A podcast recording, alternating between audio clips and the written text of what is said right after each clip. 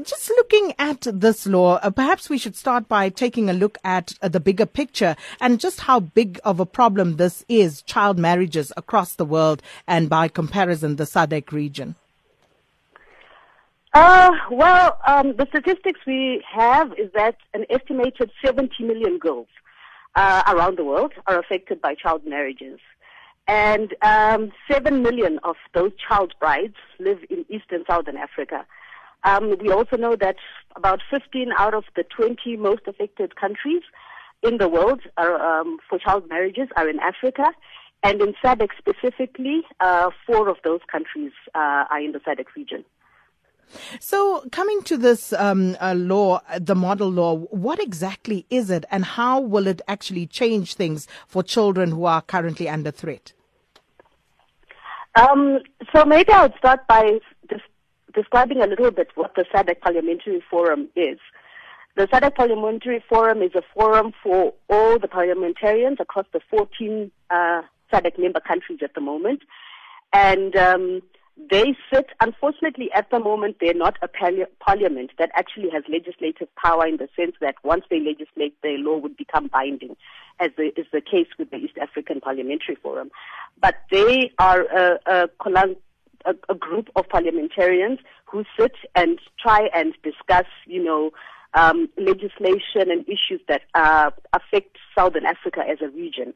And when they adopt a model law, what it is really it's a yardstick, it's a model that can be used in other countries, and then ideally what would happen is that that model law would be adopted into the different SADC member countries and become law in those countries. So this model law really is a yardstick, it's a standard law, which is what you would expect the laws of the different countries to be in relation to this subject. What about concerns that will naturally be raised, by parents, one, and also the fact that there may be some conflict between customary and statutory law? Do you see those conflicts presenting difficulties in the implementation of this law? This law actually seeks to deal specifically with those issues around... we know that at the moment the marriage regimes tend to be all over the place. So as you mentioned, now you have marriage under different regimes, under statutory law, under civil law, under customary law, under religious law, etc.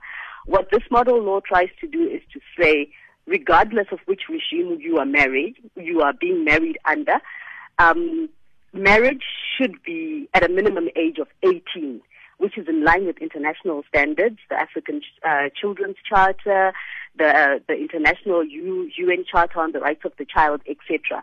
So what it really tries to do is to bring together all those different marriage regimes and says this is the minimum standard, whichever regime you're getting married under.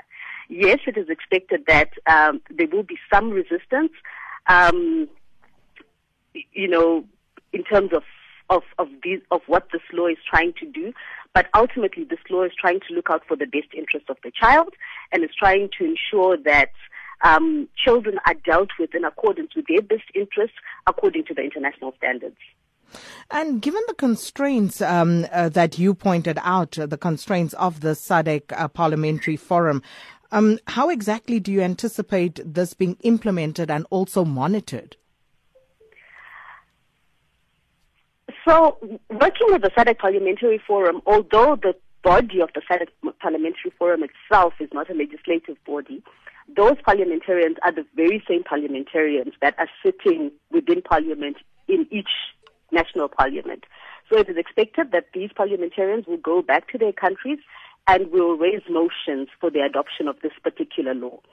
And it's also expected that given that this is the same group of parliamentarians that adopted this model law, they then will not have, major problems advocating for the adoption at national level, because these are the very same parliamentarians that are currently sitting in our national parliaments.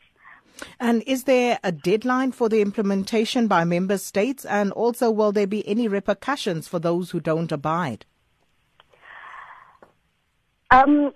Unfortunately, at the moment, the SADC-PF has not put in place its own monitoring guidelines on how this model law will be monitored. What was in the initial draft of the model law, which unfortunately was not adopted with the final draft of the model law, was a section around how the SADC PF would monitor implementation of this law. But there were some concerns around it during the discussion in the plenary last week in Swaziland. And so they will need to go back and try and rework the monitoring framework in terms of how the SADC PF as a body will monitor how countries domesticate the model law.